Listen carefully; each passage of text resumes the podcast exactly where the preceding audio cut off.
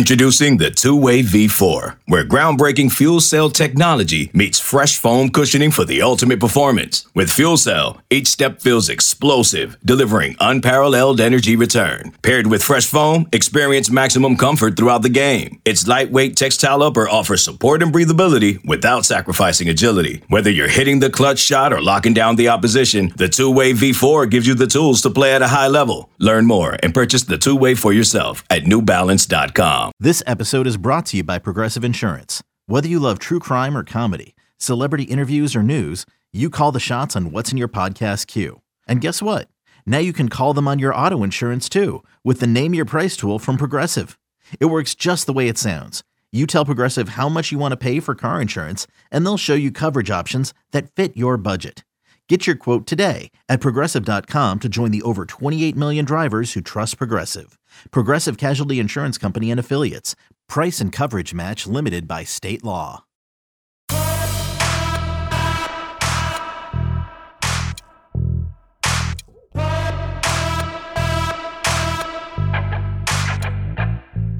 Welcome to the PowerCat Podcast, GoPowerCat.com's Kansas State Athletics Show. Now, here's your host, GoPowerCat publisher, Tim Fitzgerald. Welcome to another edition of the PowerCat podcast. I'm Tim Fitzgerald, and yep, I'm on video. So is everyone else. The cameras will eventually move to get better homes, more stable, but for now, this is what we're going with. I like the fact that my vent shows. I think that's really classy that the air vent shows. Should get the light switch shown Yep. too. Uh, but here's what we got here. Um, there, there's the guys. There's the studio. There's What- dude's legs. Is that the camera right there? That's your camera oh, right hi. there. Hi, everyone. Dude, the studio camera is on the lounge sign. Oh, I see it. Okay. Yeah. Kind of yep, creepy. Yep, kind of creepy. But we don't need that unless we want to do a dog update. I think Daphne is out of camera. She's behind me a little bit. But here, here we go. It's the Questions Podcast brought to you by Fridge Wholesale Liquor. Make sure you come to the fridge every time you come to Manhattan. And I, I sincerely mean that because if you're going to buy liquor, wine, champagne, I bought champagne the other day? um, make sure you stop in the fridge. Great selection, great service, great people, wonderful people. The fridge, yeah, it's a little busy because they're the best. Stop in the fridge at the corner of this and that, the town in which we live. College and Claflin. Thank you. Thank you. No, College. I got that wrong. Westport. Westport and Claflin. got to screw it up on video, right? Yep. Yeah. Yep. So this is weird because my camera's here and I'm looking at you. Are you going to introduce us? Oh, that's Zac Carlson and Cole Carmody. I'm a little rattled. I've never had to worry about camera shots on a podcast. It's not mm-hmm. like my TV show where I've got one fixed camera on me. I got multiple cameras rolling through here. It's so fun. High should tech over a- here. You should do a butt cam for the drive, like that. Like the behind Like me. that one, yeah. And yeah, my butt doesn't really show on that camera. Hold on, I forgot to put my phone into do not disturb. There we go. Let's get going with the questions from Wabash Station. We had two threads. Yeah, didn't didn't deliver great questions. Well, I thought you were in bed probably uh, last night when we decided we better do a podcast today. We were probably on the road back from Morgantown, Yeah. back to the hotel in Pittsburgh. Actually, it was Washington. Brian Washington? Gilbert's favorite place. Did did Gilbert come back? Sources say he did. Okay. Sometime we're going to take him out to Pittsburgh. He's just going to stay. He he loves his hometown. We went to this. we went to the Pittsburgh Steelers pro shop. Hometown. He uh he didn't buy anything. It's a little picked over, but you know we did. They got to celebrate that nine and eight season and making the playoffs. You know how it is. Kind of hot there. Yeah. That was very passionate. I'm sorry. You, you need We're to gonna calm de- down. We're going to de-hot him. He's, Okay. He's right on top of that mic. There we go. First question's from us Oh, because nobody asked us. Nobody asked us about this. Uh, Nick Saban, what are your thoughts? I'm s- I'm shocked, but not really. Not really. Um, coaches, college coaches are in college football, so they don't have to worry about general manager stuff, contracts, drafts, um, player personnel comings and goings, other than recruiting. And now it's all about that. The NIL, transfer portal. It's like being an NFL general manager that's also the coach. Mm-hmm. It has totally changed the profession. It's made it miserable for coaches in general. Um, and you know what? I'll, I'll be blunt. He's an old dog, and he he probably doesn't want to learn these new tricks because that's why he's in college coaching. I don't envy the person that follows him. It's going to be a big name, I'm, I would imagine. But how do you follow that? How do you follow that level of success? And I, I shared this on WWW when I was on there earlier on Wednesday. Meeting him last year at the Sugar Bowl for the first time was really interesting because I got a better feel for the whole program, being around the kids, the coordinators, all that. He's bringing in, he's getting those five stars that are of high character. Yeah. Now, people sometimes wonder, well, how does a school like that get a five star? Well, there was a reason why the Alabamas, Georgias, LSU's, Michigans, Oklahomas, and Texases passed on him. There's probably off the field things. Um, but he was getting the five stars that were really enjoyable, good kids, good young men. And I just, you can't develop players anymore in this era. They just go. And in Alabama, you're parking five stars for a season or two, and they don't need to do that anymore. Yeah, Alabama is a developmental program. Like I know people talk about K State being a developmental program, but Alabama really is too. And I was a little surprised, but you know, I think when we think about retirements, it's important to keep in mind um, not everybody goes out with a farewell tour. Coach Yeah. K went out with a farewell tour. Nick Saban didn't have a farewell tour. Now, I think it was Bud Elliott from um, our, our friends over at 24 7, uh, the National Cover 3 podcast. He was talking about how it seemed like throughout the entire year, Nick Saban was doing things as if it seemed like he was doing it for the last time. He went on the Pat McAfee show for the first time ever this year and did a weekly appearance there, was pretty unhinged there. I mean, I'm looking back on it, there should have been more signs Right. that this was probably going to be it, but there wasn't. And um, I think that the sport will be forever changed because he really has. I mean, say what you want to say about Alabama, but that went from a program that had been dominant, you know, in spurts to now they are unanimously and universally recognized as the face of college football. Right. I think what's interesting here is there's now a January silly season where not only will Alabama's job be open, but every domino that falls, you know, before it. Does Clemson open up? Does Dabo take the job? Does Kirby Smart take the job? Oregon, I mean, Dan Lanning. Dan Lanning. I mean, and it wouldn't surprise me if two head coach jobs opened up because the offensive coordinator, the defensive coordinator job at at Alabama is more lucrative than being a head coach somewhere. Right. I, I wouldn't be surprised. Yeah, I mean, we're we're finding that certainly from the FCS level, but also from the non-power s- conferences that head coaches are taking coordinator jobs now. The pay gap between the elite schools and other FBS schools is getting tremendous. Throw in the transfer portal too, guys. That's something that Hmm. we haven't mentioned, but now every single player at Alabama, even though the portal is technically, oops, Oop. even though the portal is technically closed, I got to get used to this new mic. I talk with my hands a lot on this Yep. podcast, even when it wasn't on video, but um, they now have 30 days to enter the transfer portal. so that's something to keep in mind too. And that could impact, it might not impact K State, but it very well could. I mean, that trickle down effect is going to be real. So, um, think about if the Dodgers just all of a sudden decided to break up like that. Yeah. That's basically That's what's going on. Well, I'm I'm sure that the ADU was in on this. I They mean, there's no way. If, I mean, Nick Saban, Alabama football's his baby, so I would imagine that the um the AD was well aware that something was going on and probably has an action plan. If not, they're screwed. Yeah. They're in big trouble. If the if the AD found out today and had no plan and no idea this was coming, oh my gosh, scramble mode trying to keep this roster together. I, I guess I can see it from that point, from a player management standpoint. I understand that, but also it's the Alabama job, and if you're the AD and you have an opening at Alabama for your football coach, I don't see that as the worst problem in the world. There are every single qualified head coach. I mean, you could literally get who you want. Right. I mean, there is no question. And because of that, I don't think there's much of a player management issue. I think that the guys that go to Alabama, they go to Alabama, they they go to play for Nick Saban, but they go to win championships At Alabama. at Alabama. Mhm. And Alabama is more than capable of finding a coach that can win them championships. I do not expect any drop off with whatever happens. I will not be going to Alabama. Dang it.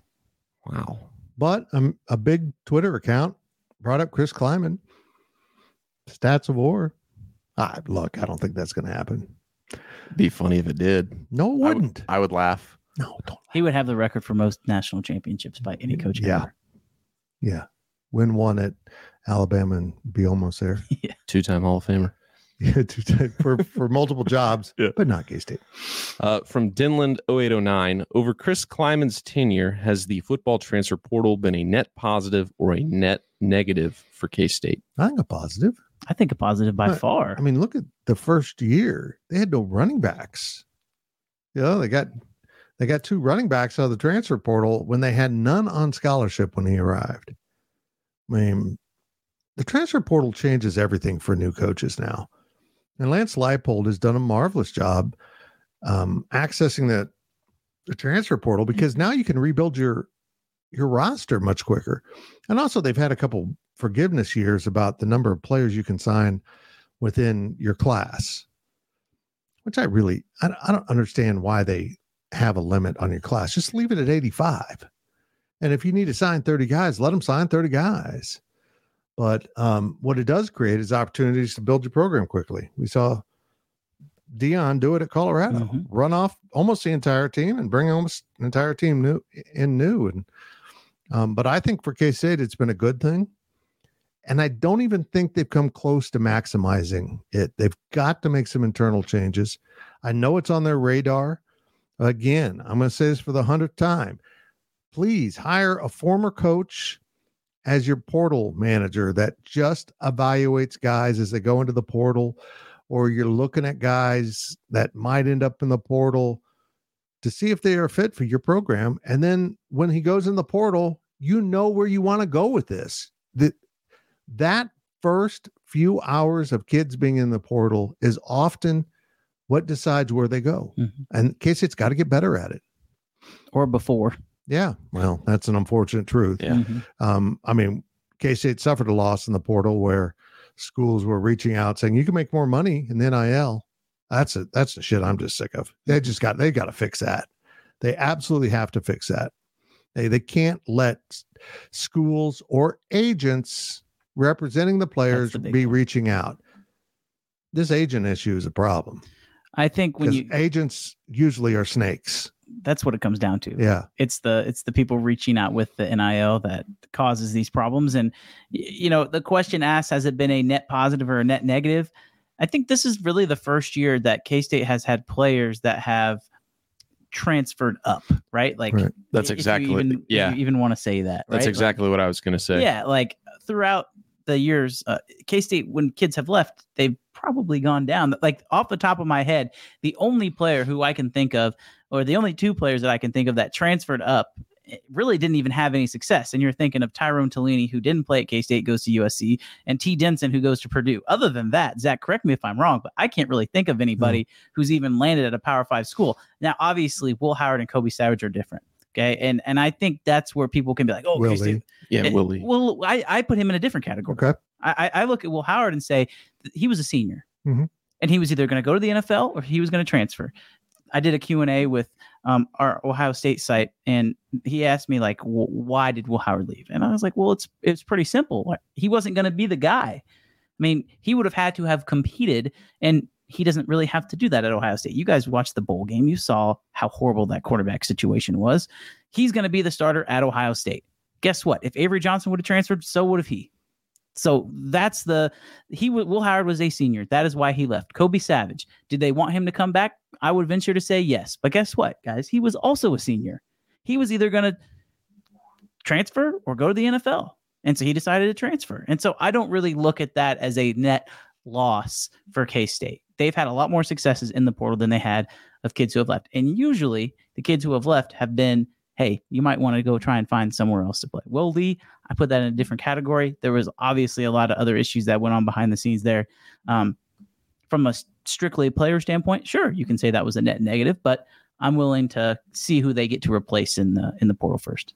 And I think this year, when you look at who's left, like you said, this is the first year you've seen players go to good schools: Ohio State, Texas A&M. You know, really good pro Oregon with Kobe Savage. You know, good programs. But I think that's a testament to what the K State program is. K State winning the Big 12 championship in 2022 has allowed a lot of their players more opportunity. Mhm. You know, more eyeballs.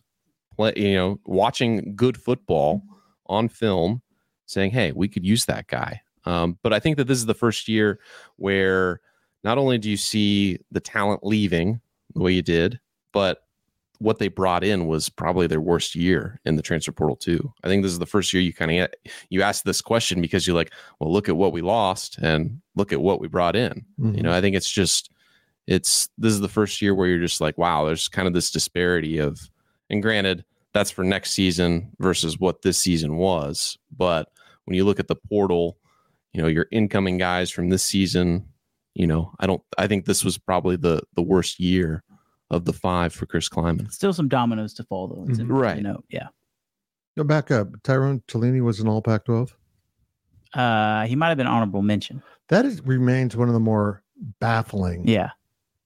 Couldn't play at Kansas State, so he transfers to USC. He didn't hardly play this year, though. That was the thing. He was at all conference last year, didn't hardly play this year. Correct. I might be wrong on that, but all the USC games I watched, he hardly ever got it. Interesting. Yeah. Interesting. Next. From Wade Ram, Will Howard. Oh, no, did I just ask that one? No?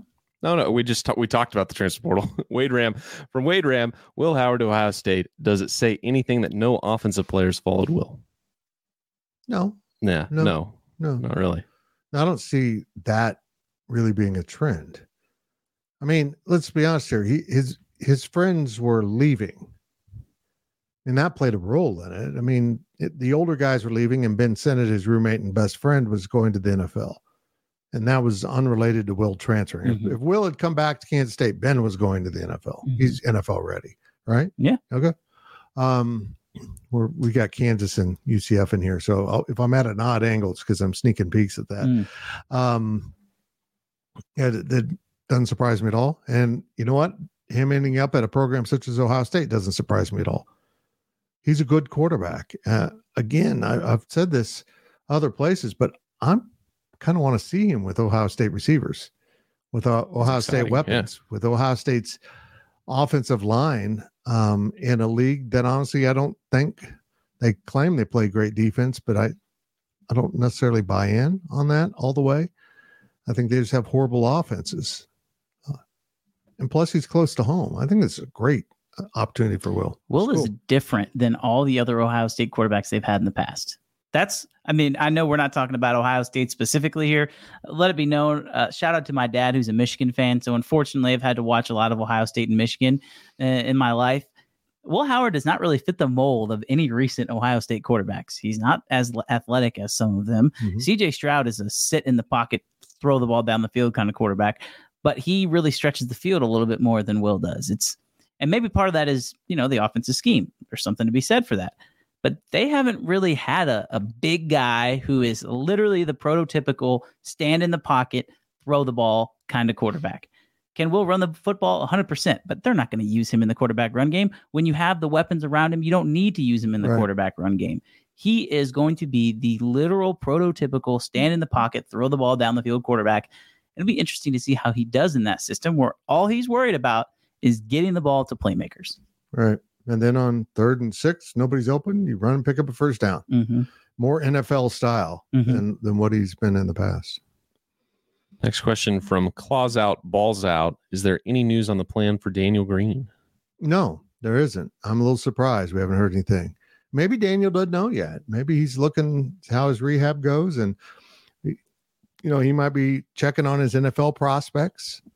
Might be a lot of things going on here that you know we don't have all the grasp on everything that's in play. But my my gut tells me he'll be back, but that's purely a guess. I, I think that a lot of it has to do with how he does if he plans on participating at this Big 12 Pro Day. Right. And we haven't really talked about that yet, but that's coming up. I'd be in March, maybe, Zac. Is it still happening? I think so. I yeah. feel like it's just we heard about it a while ago, and then Well- we haven't really thought about it. Mm-hmm. They're going to win this game, aren't they? yeah. Oh wow! Yeah, look at that. I, I think if he goes out and has a great pro day, he's gone. But can he technically still come back? If Yeah, he's got a hardship year. If he wants that medical hardship, he can get it. I think as far as the program goes, I, I as much if Daniel Green wants to come back, they're going to let him come back. oh, absolutely. But for the health of the program, I, I would almost argue that Daniel, go try and see what you can do in the NFL, right? Like one more year of college is not going to alter your position, your draft stock. You're going to be 26 years old by the time the draft rolls around next year. You're 25 right now. The odds of you surviving more than three or four years in the NFL, if you are 26 as a 26 year old rookie, Yeah. as far as K State goes, I kind of feel like you want those younger guys to play because if they don't, you have the big bad transfer portal that always looms. Yep. Unfortunately, that's just the way things are. You have to, you know, you have to throw your guys some bones every once in a while. And I think that if Daniel Green left, the health of that linebacker room might be a little bit better. But if he stayed, the ceiling for next year, I think, is a little higher. I agree with both those The, points. the flip side of that, though, is K State has the opportunity to have a three year NFL vet essentially on their roster. Mhm. Who would say no to having a No, three year NFL guy on Yeah, their they would team? say yes, 100%. I mean, that's essentially what what this comes down to. Well, let's be really blunt here. You know me, I don't really hold back. Uh, The the young linebackers are really promising, but there's not an Avery Johnson. No. There's there's not one that leaves and you think "Well, I'm not going to be able to replace this player, you know, right away. We got to keep looking. Um, but I, I, I agree with you also. They they don't want those young guys to leave. They like them. I I think they bring something to the table. It'll be interesting, but no, we haven't heard anything on on uh, Daniel yet. if Asa Newsom would not have gotten hurt, Right. it would make this a lot easier because I think he would be that linebacker like Avery who is going to have an excellent I would agree. I I think there's a lot of promise there Mhm. with Asa. Last question of the first half from Girth Brooks. 24 7 Sports has seven of the new Big 12 teams in the way too early top 25. You have Kansas. Top thirty, I think, is what it was. Okay. they- Yeah, I think it was a top 30. You have Kansas, Kansas State, Arizona, Utah, West Virginia, Colorado, and Oklahoma State. Realistically, how many teams from this league make the college football playoff? I know it's early, but who would you bet on making it? Okay, so there's seven teams in the top. Th- I'm going to go with eight in the playoff. Eight, I'm, but I'm an optimist. Um, I think the Big 12 gets at least two. really? yeah. I guess it's so hard to predict and think about what it's going to be like. Like it's, we've never had this before. My initial reaction to this I- question is one. That's I- my initial reaction. No, I think it's easy. I think it's easy to look at there's 12 slots. One goes to a group of five. And then you have four champions. 11, 11 spots for four champions. So there's seven spots remaining. I think that Yeah, the what- which- Big Ten, the SEC each get two each. There's four. Then you have three more. I think they get right? three each. counting the champion. Right. Yeah. Yeah. Uh, So three, three, mm, yeah. I mean, I, I think what we're looking at here is the Big Ten and SEC will get three at a minimum. Right.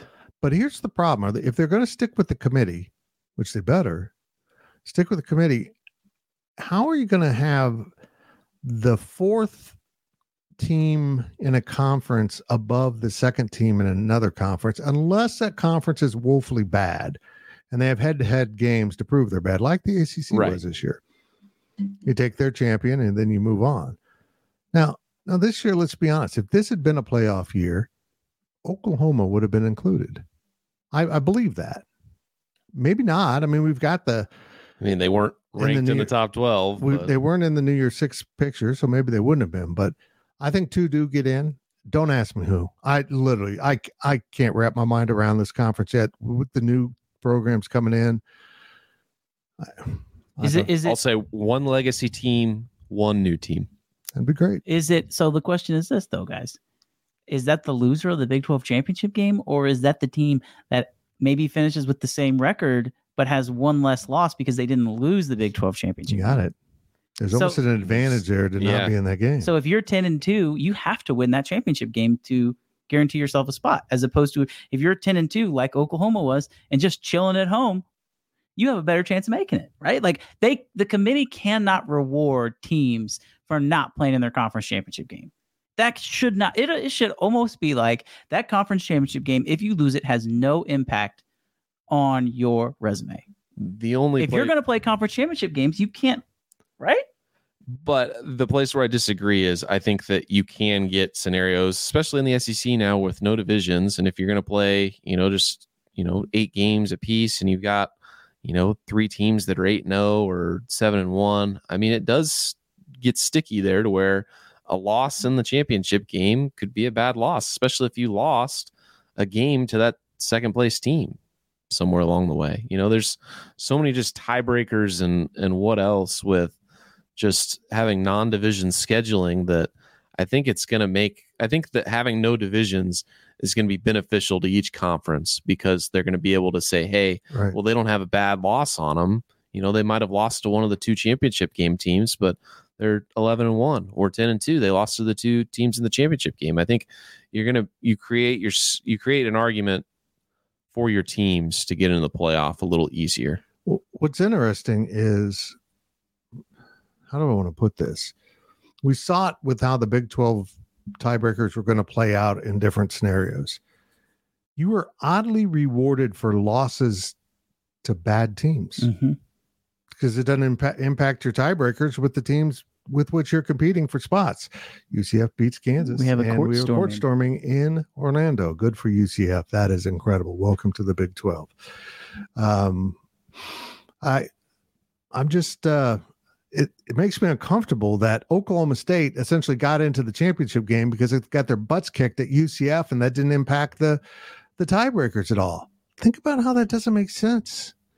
Oh, you lose the tiebreakers because you lost to good teams, but you win the tiebreakers because you lost to bad teams that aren't competing for the same spot in the championship game. What? So yeah, that's where th- this will come in, where the committee will look at this and say, "Hold on, you lost to a team that went six and six. No, and, and you lost at 10 wins and nine wins. Okay, well, I see why you lost your tiebreaker to get in the championship game, but you're the better team. It'll be interesting to see how it all plays out. I'll answer this question, go on record, and I'll say, I don't know how many teams are going to get in, but I think the teams in the real with the realistic chance at getting in will be Kansas, Kansas State, Arizona, and Utah. Those are the four teams I think maybe K State gets in, or maybe the Big Twelve gets in two of those teams. Um, I would say those would be the four teams I look at as the four teams that have the greatest chance. And there's got to be someone that you're not even thinking of now because that's the way this conference works. Do we have to take KU seriously? Yes, they're good. I know. I, I know. We don't like it. I know. We'll see what uh, losing their offensive coordinator does to them, but they got some dudes and they got a good head coach. That's it for the first half of the Power Cat Questions podcast. On the other side, we'll get into some basketball. We've got some women's basketball. Congratulations again to UCF winning it at home against Kansas. It's pretty huge. And I'm going to move my camera because it's bugging the hell out of me. I don't want to look over here. I want to look here. I want to look at my guys, but no, I got to look here. We'll be back. Maybe I'll run to the GoPowerCat.com's PowerCat podcast continues after this short break. Okay, picture this. It's Friday afternoon when a thought hits you. I can spend another weekend doing the same old whatever, or I can hop into my all new Hyundai Santa Fe and hit the road. With available HTRAC, all wheel drive, and three row seating, my whole family can head deep into the wild. Conquer the weekend in the all new Hyundai Santa Fe. Visit HyundaiUSA.com or call 562-314-4603 for more details. Hyundai, there's joy in every journey. Welcome back to the Power Cat podcast. Welcome back to the Power Cat Questions Podcast, sponsored by the Fridge Wholesale Liquor. I am Fitz. If you're watching on YouTube, this is my super close up. You, uh, it's unsettling. I don't know. I know. I'm. I, this is the better angle though, but it's unsettling. Zac Carlson, Cole Carmody across the table for me. The new setup here in the studio. They're on camera. Uh, we've got on our YouTube feed right now. We got the lower camera, the studio camera running. See how far it's behind. Well, it's not that far behind. It's really not. I'm a little surprised. Thought it was going to be about a full second behind. Daphne's wandering around somewhere. Dude got bored. Had to open up the door here. It's just, it's a mess. I can't wait for them to bark and you lose it on, camera. On camera. I will lose. That's not going to happen. You're gonna have to calm down every time they bark now. You're just be like, Well, "Oh, probably yeah, I should probably build like a because these aren't live. We can go back and edit them, and maybe I drop over like, um, what is it? What's the the color bars and and tone. what, what- what from uh oh for God's sakes uh where's this five seconds later? Oh, Oh, SpongeBob. SpongeBob. Yeah, SpongeBob. Maybe I'll put that up every time they start barking because they will. How much SpongeBob have you watched? Very little. You have watched at least. Very little. You know what show I've watched almost none of, and yet I jiff it all the time? The Office. It's a great show. Never watched a full. I watched one full episode, did not find it humorous at all. You should go back and watch it. It's on Netflix. I think maybe my humor has caught up to it now. You've got to get through like the first season. Apparently, that's what they say about these NBC comedy shows. Ah, you got to pain through the first six Seinfeld was that way. episodes. Seinfeld was Yeah. should have been canceled probably, but someone in the at the network said no, we're gonna give it another year, and it took off. Before we start this podcast, I just want to say for everyone watching, I usually show up to these things in like sweatpants with like flip flops, and Yes, so I've never the fact seen you that wear flip flops. You're lying. okay, not flip flops, slides, whatever. speedos. I texted in our group chat, "Do I have to wear a collared shirt?" And the boss responded, "Yes." Um, I, I, I I'll, I'll be fine. I guess I'm a guest now anyway. That's not even normally what I'm on, so it's fine. You're always you're always part of the team, Cole. Thank you. Just because you went and took a full time job where you get to interact with children all day. And wear collared shirts. Just saying. Okay. Uh, we're sponsored by the fridge. Make sure you check out the fridge every stinking time you come to Manhattan. Please do so. Tell them you heard about them on the Power Cat podcast, even if that's a, a, a lie. Just go ahead and tell them that. They'll fall for it. But don't ask for Die Hard on VHS. The employees there now are so young, they don't even know what VHS is. It's sad. They don't even know the store was a blockbuster. They might not even know what a blockbuster was. On with the questions from all bad stations. Zach, you got them? I got them. from Go Stay Kate. Does Jerome Tang sandbag in the non-conference? That's a great question. I don't think it's sandbags the right word. I don't think, and I don't want to say he doesn't take it seriously, but he doesn't necessarily care about the results if they're wins. And even if they're losses to like Nebraska, I think that he's very forgiving to his team when they don't perform well, when it doesn't matter. Because really, it, doesn't matter much Unless you lose a bunch of mm, them. unless you lose a bunch of them. But they lost to Nebraska. They Which lost Just to picked up a quality win. right. They what they've lost to USC and they've lost to Providence. Miami. Miami. Yeah, they beat Providence. Yeah. so three losses to Tournament teams. good teams. Tournament teams. You know, it's it's hard to look at K State's record right now and say and be upset with it, even though there were a lot of games that were extremely frustrating to watch. I think he has has this thing in him, and it's probably not this right wording, but when they're struggling in some of these games, I think he's like, let's let them cook. Let's just let them suffer through this, and you know they can learn the lesson of not doing what we want them to do. Yeah, I think it just all leads to once they tip off Big Twelve play, and I, I bring this up too. Grant McCasland's doing the same thing at Tech. I mean, is this a Scott Drew thing where they just kind of aim their ship towards the start of conference season and and then try to get the next peak around the end of the season? I don't know. Fitz, you use that term wrong, by the way. What? Let them cook. That's like a thing that kids say, but it's not like let them cook. I know what you mean. Like let them just roast up and die and wither away. Mhm. When you say let them cook, that means like they're supposed to be doing something Yeah. right. Like let him cook. He's doing good. So you use that completely wrong. No, I didn't. I used it For your turn. generationally. Yeah. yeah, that's kind of funny That's- that you say that. That's funny. Did you get that? No, I, I heard it. Okay. I, I understood what he meant though. Yeah, I did too. But Yeah. I, that but yes, the, there's a the new generation has it totally wrong. there is a double meaning now. let it let it cook means Let them cook. let it means- burn. let them cook means they're making a really good meal. Don't want to interfere. Right. Okay. I think that um, the non-conference slate was weird for K State. It seemed like every team they played was pretty good.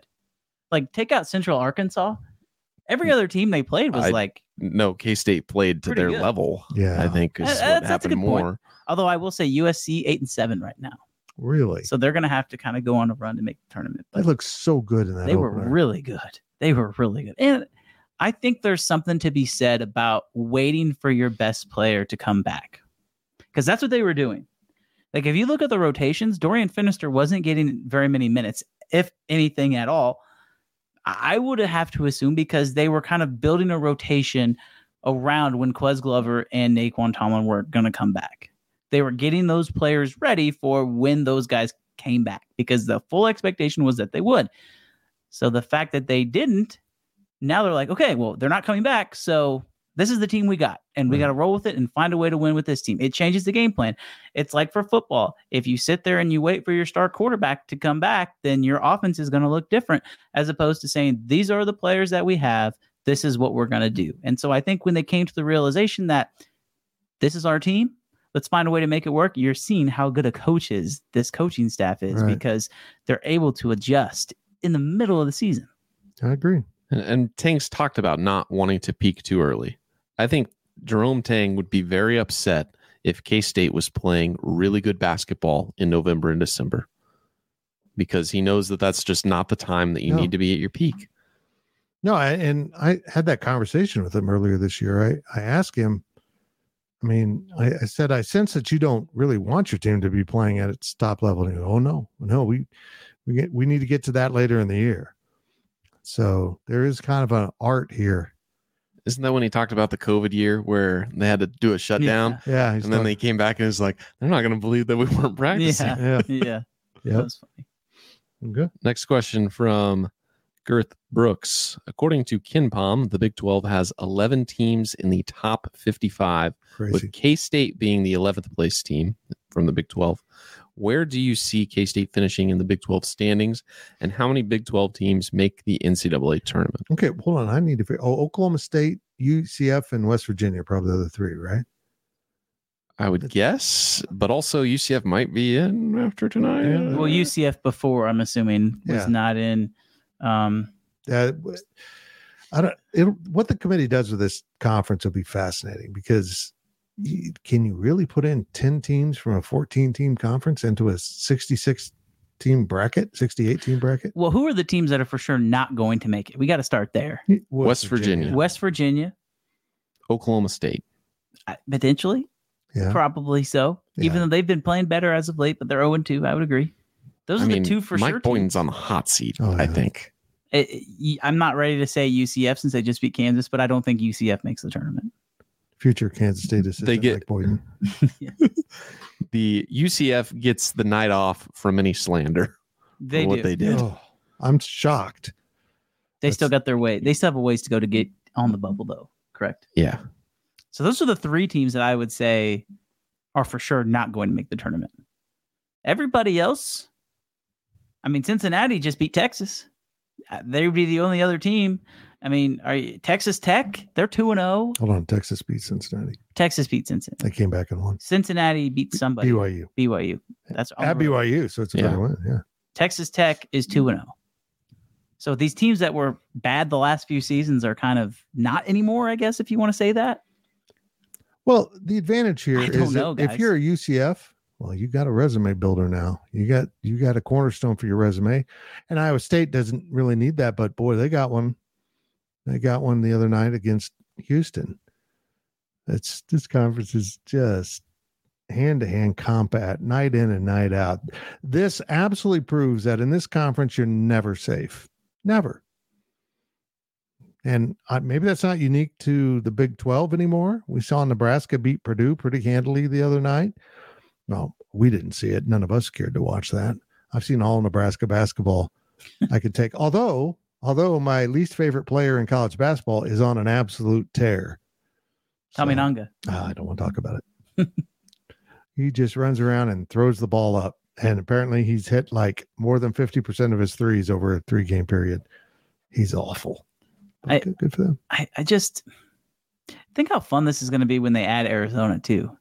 I mean, Oh, Gosh. unbelievable. like, what- If- if- Arizona State isn't awful Well, either. He- Well, if he gets right his now, dream, Brett yeah. Yormark gets his dream of a, you know, ex- adding Gonzaga and Villanova, and holy cats! I the mean, NCAA tournament or the, the Big 12 tournament might be more entertaining than the NCAA tournament. well, that's what he wants. Yeah. he wants to create such incredible value with the regular season TV package that a Turner would actually bid on it to replace NBA um, games that they don't have. They don't have the inventory. I mean, it sounds like someone's going all in on the NBA and probably outbidding Turner. So Yeah, because their Sure. deal's up next season. yeah, it's coming up. Coming soon. up soon. So between Iowa State, K State, Texas Tech, Cincinnati, probably one of those four teams is going to be that other team that for sure doesn't make the tournament, right? Yeah. That that you're essentially you're looking at that group. But that would mean all these teams would have to slide. And quite honestly, guys, BYU might be that team right now. I know they were at 12th in the conference, 12th in the country at one point, but they got upset at home and then they just lost to Baylor and they're 0 2 in the conference. It is really hard to recover from being 0 2 in the con- in any conference, especially in the Big 12. Now they get to go play UCF. So maybe they win that game, but then they got to go to Texas Tech. They get Texas. I mean, it's just a gauntlet. K State 2019. Yeah, it's happened. It, It happens. I know that's why you were smiling, The but, Barry Go Brown halftime speech that changed the entire program. but this ain't that conference anymore. no, it's even tougher now. It's even tougher. Next question from K Ned. The Big 12 had five basketball games on Tuesday, with four of them being aired on ESPN Plus. How can football games with more logistics be scheduled six days in advance for the best matchups on TV, but basketball TV is set in stone before the season? Shouldn't there be a happy medium? I agree with that. I do. I've I've never been able to make sense of it. And uh, be- this is going to piss off K State fans, but KU shouldn't be on plus. And tonight was an example why. hmm I mean, they were on ESPN Plus and they got beat. Maybe ESPN wants that because it drives viewers to Plus, which I appreciate because more viewers that go to Plus end up watching other Big 12 games. But I there's just so much inventory right now with this expanded conference. I don't know what to do with the games. That's why I think I really believe that another provider is going to have to enter this contract. I mean, Fox will have some games along with ESPN, but I, I think a third provider is going to have to be available for basketball. There's just too much out there.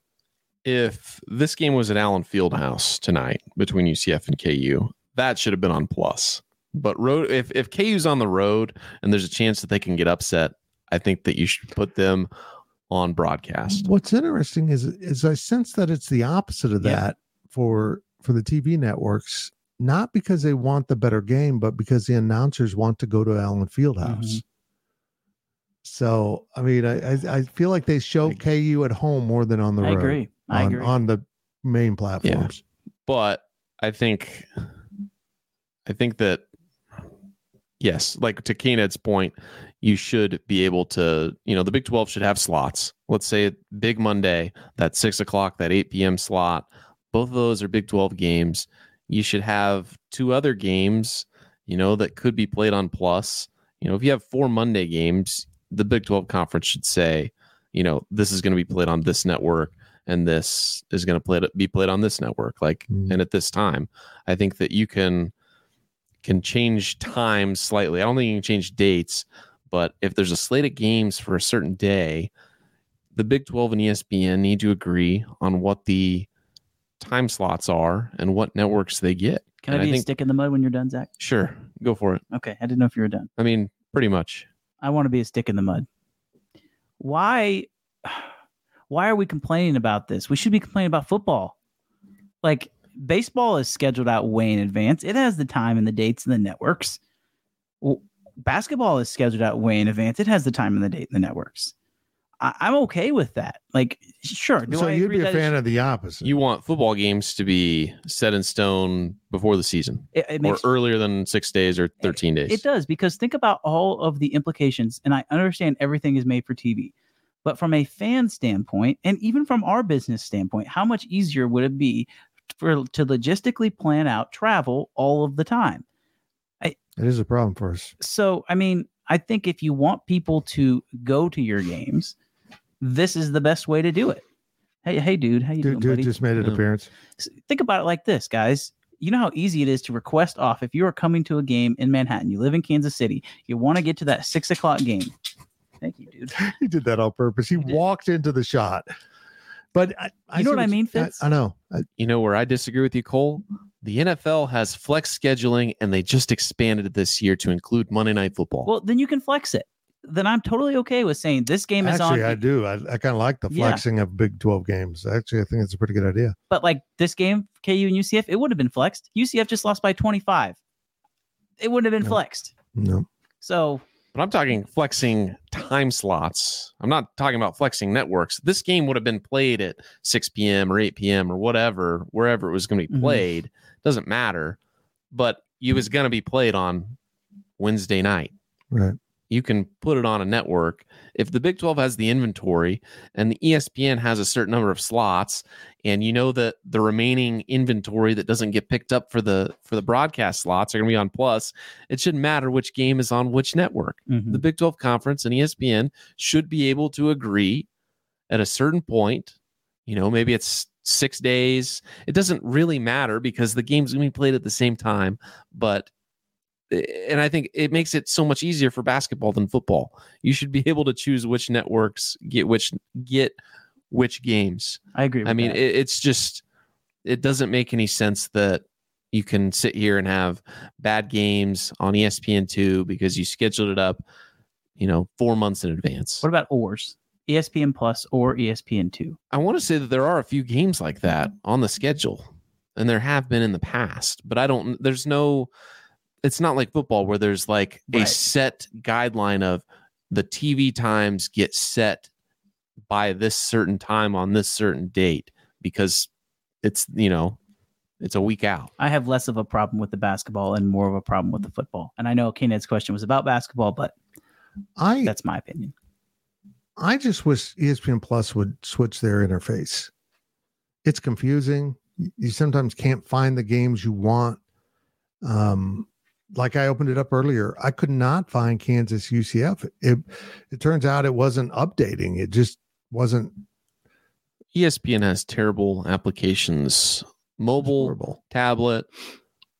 I have a lot less Smart problems TV. with ESPN Plus on tablet or phone, mobile, Oh, it's terrible. than than on I'm the sorry. TV. hmm I mean, the t- my TV, and maybe it's a fact it's my TVs because let's be honest, I didn't spend a ton of money on TVs. A lot of these were from the office. Like this was an office TV and it's inexpensive, but it just takes forever to load. And sometimes the games don't play. It's just very frustrating to me. But I think the interface sucks.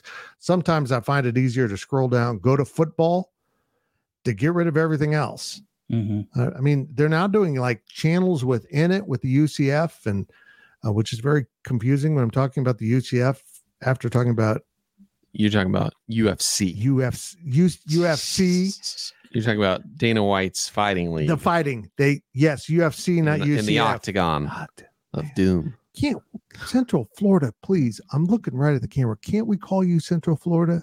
I mean, UFS, you. Let's move on. okay. Last question of the podcast from JB KSU Forever. What do you think is the main reason K State women's basketball doesn't seem to be getting the recognition some feel that they should? I know their non-conference schedule was wasn't that good, but they are still 15 and one with the 16 well- and 1 now. 16 and 1 after K State did beat OU tonight. They're still 16 and 1 with the only loss to number five Iowa, who they also beat. Uh, it's they feel and play like a top 10 team to JB. Well, the problem is, is women's basketball isn't competitive enough. It's getting more competitive. Kansas State is a perfect example of that. There has not been enough talent in the women's game to provide enough talent across the board. Plus, women have 15 scholarships still. Men were reduced to 13 many years ago. You take two players off of every elite team and scatter them across women's basketball, and more programs will be competitive. The reason they're not moving up is nobody's losing enough Mhm. above them to move up. And they're not regarded as one of the programs. They're not UConn or South Carolina. By the way, UConn's kind of struggling a little bit. They're not in the top five, with, is odd. and with all due respect to Iowa, Iowa is not regarded by the voters Right. very highly. I went through probably half of the voters when I saw the last AP poll, and Iowa, you know, K State might have been 10th or 11th in a lot of those polls, but those polls were putting Iowa at six, seven, eight. Granted, there's probably a lot of polls that I didn't look at that have Mhm. Iowa at two and three to get them up into that, you know, top five spot, but I don't think Iowa is regarded as good as what K State fans probably think Iowa is. I mean, Well, they played for a national title last played year. for a They got the national best title. Player. They have the best player in the country, who K State's done a pretty good job on. right? So it, it's it's easy to look from the K State angle at yeah they beat Iowa, their only losses to Iowa. You know, it Iowa played in the national championship game last year. Yeah, it it feels easy for K State fans to say yes they should be higher, but Cole, did you say the women's game is 1 p.m. on Saturday? Yes. folks, K State men are on the road. They play at three, so it's going to be a tight fit. But I would encourage you, if you're in the area, to go to the women's game on Saturday at Bramlage Coliseum. They play number 10 Texas. This is their opportunity. I would venture to guess a lot of voters will swap them in their polls if K State wins that game, particularly if they win it comfortably, you know, by six or more, or whatever it is. That K State will end up in the 10 slot and Texas will go to the 12 slot if there's not much more action above them in terms of losses. There just isn't in the women's game. There's seven losses combined in the top 10 in the women's game. Mhm.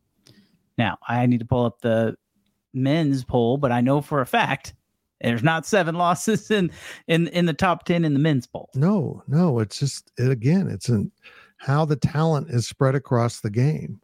Women's talent is getting deeper. It's getting more plentiful. Kansas State again is a perfect example of that. It's a really good K State team. This is a Final Four quality team. They can stay the course and stay healthy and start winning these games.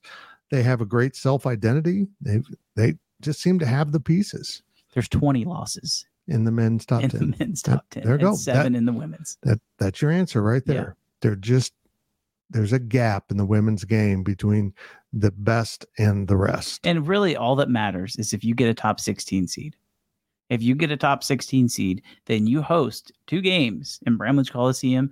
And from there, there on out, it's all about matchups. Yep. Is K State the 12th best team in the country? I honestly don't know. No, I don't watch women's basketball. I, I don't know. Do I think they have a chance to beat anybody that's in front of them? Sure. If you just compare them to who played in the national championship game last year and what that team has done now, can they beat that team on any given night? The answer to that question is yes. I think, you know, I did a daily delivery on this the other day. And I think what we bring to the table is an understanding of basketball from the men's perspective. And really, the women's game is a different game in many ways, but certainly um, the disparity um, with talent in the in these programs is notable. I mean, I would bet in seasons past the the the five players on UConn who wouldn't be playing on typical, you know, in typical games could line up and win a lot of games in many conferences. It's just there's just been so much talent stocked. But the NIL's impacting women's sports too. We don't talk about it, but there's there's some NIL out there for women's elite athletes that are going to change the game. It's going to spread the talent out. We're seeing the NIL do that. As much as we bitch, I think the NIL's spreading some talent out across college football.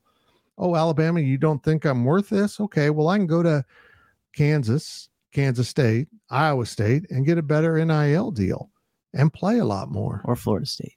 Or Florida State. Sorry. That's Too right. soon. Yeah. Okay. Thanks. Damn it. Did he come in? Yeah. Damn it. That sucks. That's it. That's it. Well, we appreciate you. Uh, I just looked at the camera up here and it's now here. I'm I'm just I, I don't know what I'm doing. I, what do I do with my hands? I'm Ricky Bobbying this. That's it for the Power Cat Questions podcast, the first ever full edition on YouTube. We appreciate you watching. We appreciate the fridge wholesale liquor. We appreciate Zach remembering that he's on camera and he can't just get up and leave now. Gotta gotta, gotta stay to the end. And it's, it, it's now the end. Thank you for listening. Thank you for watching. Thank you to the dogs for not barking. Thank you for listening to the Power Cat Podcast. Make sure you're subscribing to our show at Apple, Spotify, Amazon, or wherever you get your podcasts. It was a very bright, shining light, Sarajevo, and they needed to kill that light. From producers Matt Damon and Ben Affleck, explore how art and music sustained hope during the siege of Sarajevo, thanks in part to humanitarians and the band U2. U2, they represent a personification of our resistance. The Hollywood Reporter hails Kiss the Future, moving and inspirational. Kiss the future! Viva Sarajevo! Kiss the Future, new documentary now streaming exclusively on Paramount Plus. Go to Paramount Plus to try it free. Terms apply. CBS Sunday after the equalizer. You collect rewards, right? This is how I make my living. It's the season finale. Everyone's looking for something. Of Tracker. You strong swimmer? So so. So so. So so's okay. Justin Hartley stars. How you survive, you make quick, smart decisions, and you never let panic take the wheel. Sounds cool. It is cool, actually. Very cool. Tracker, CBS season finale Sunday after the equalizer on CBS and streaming on Paramount Plus.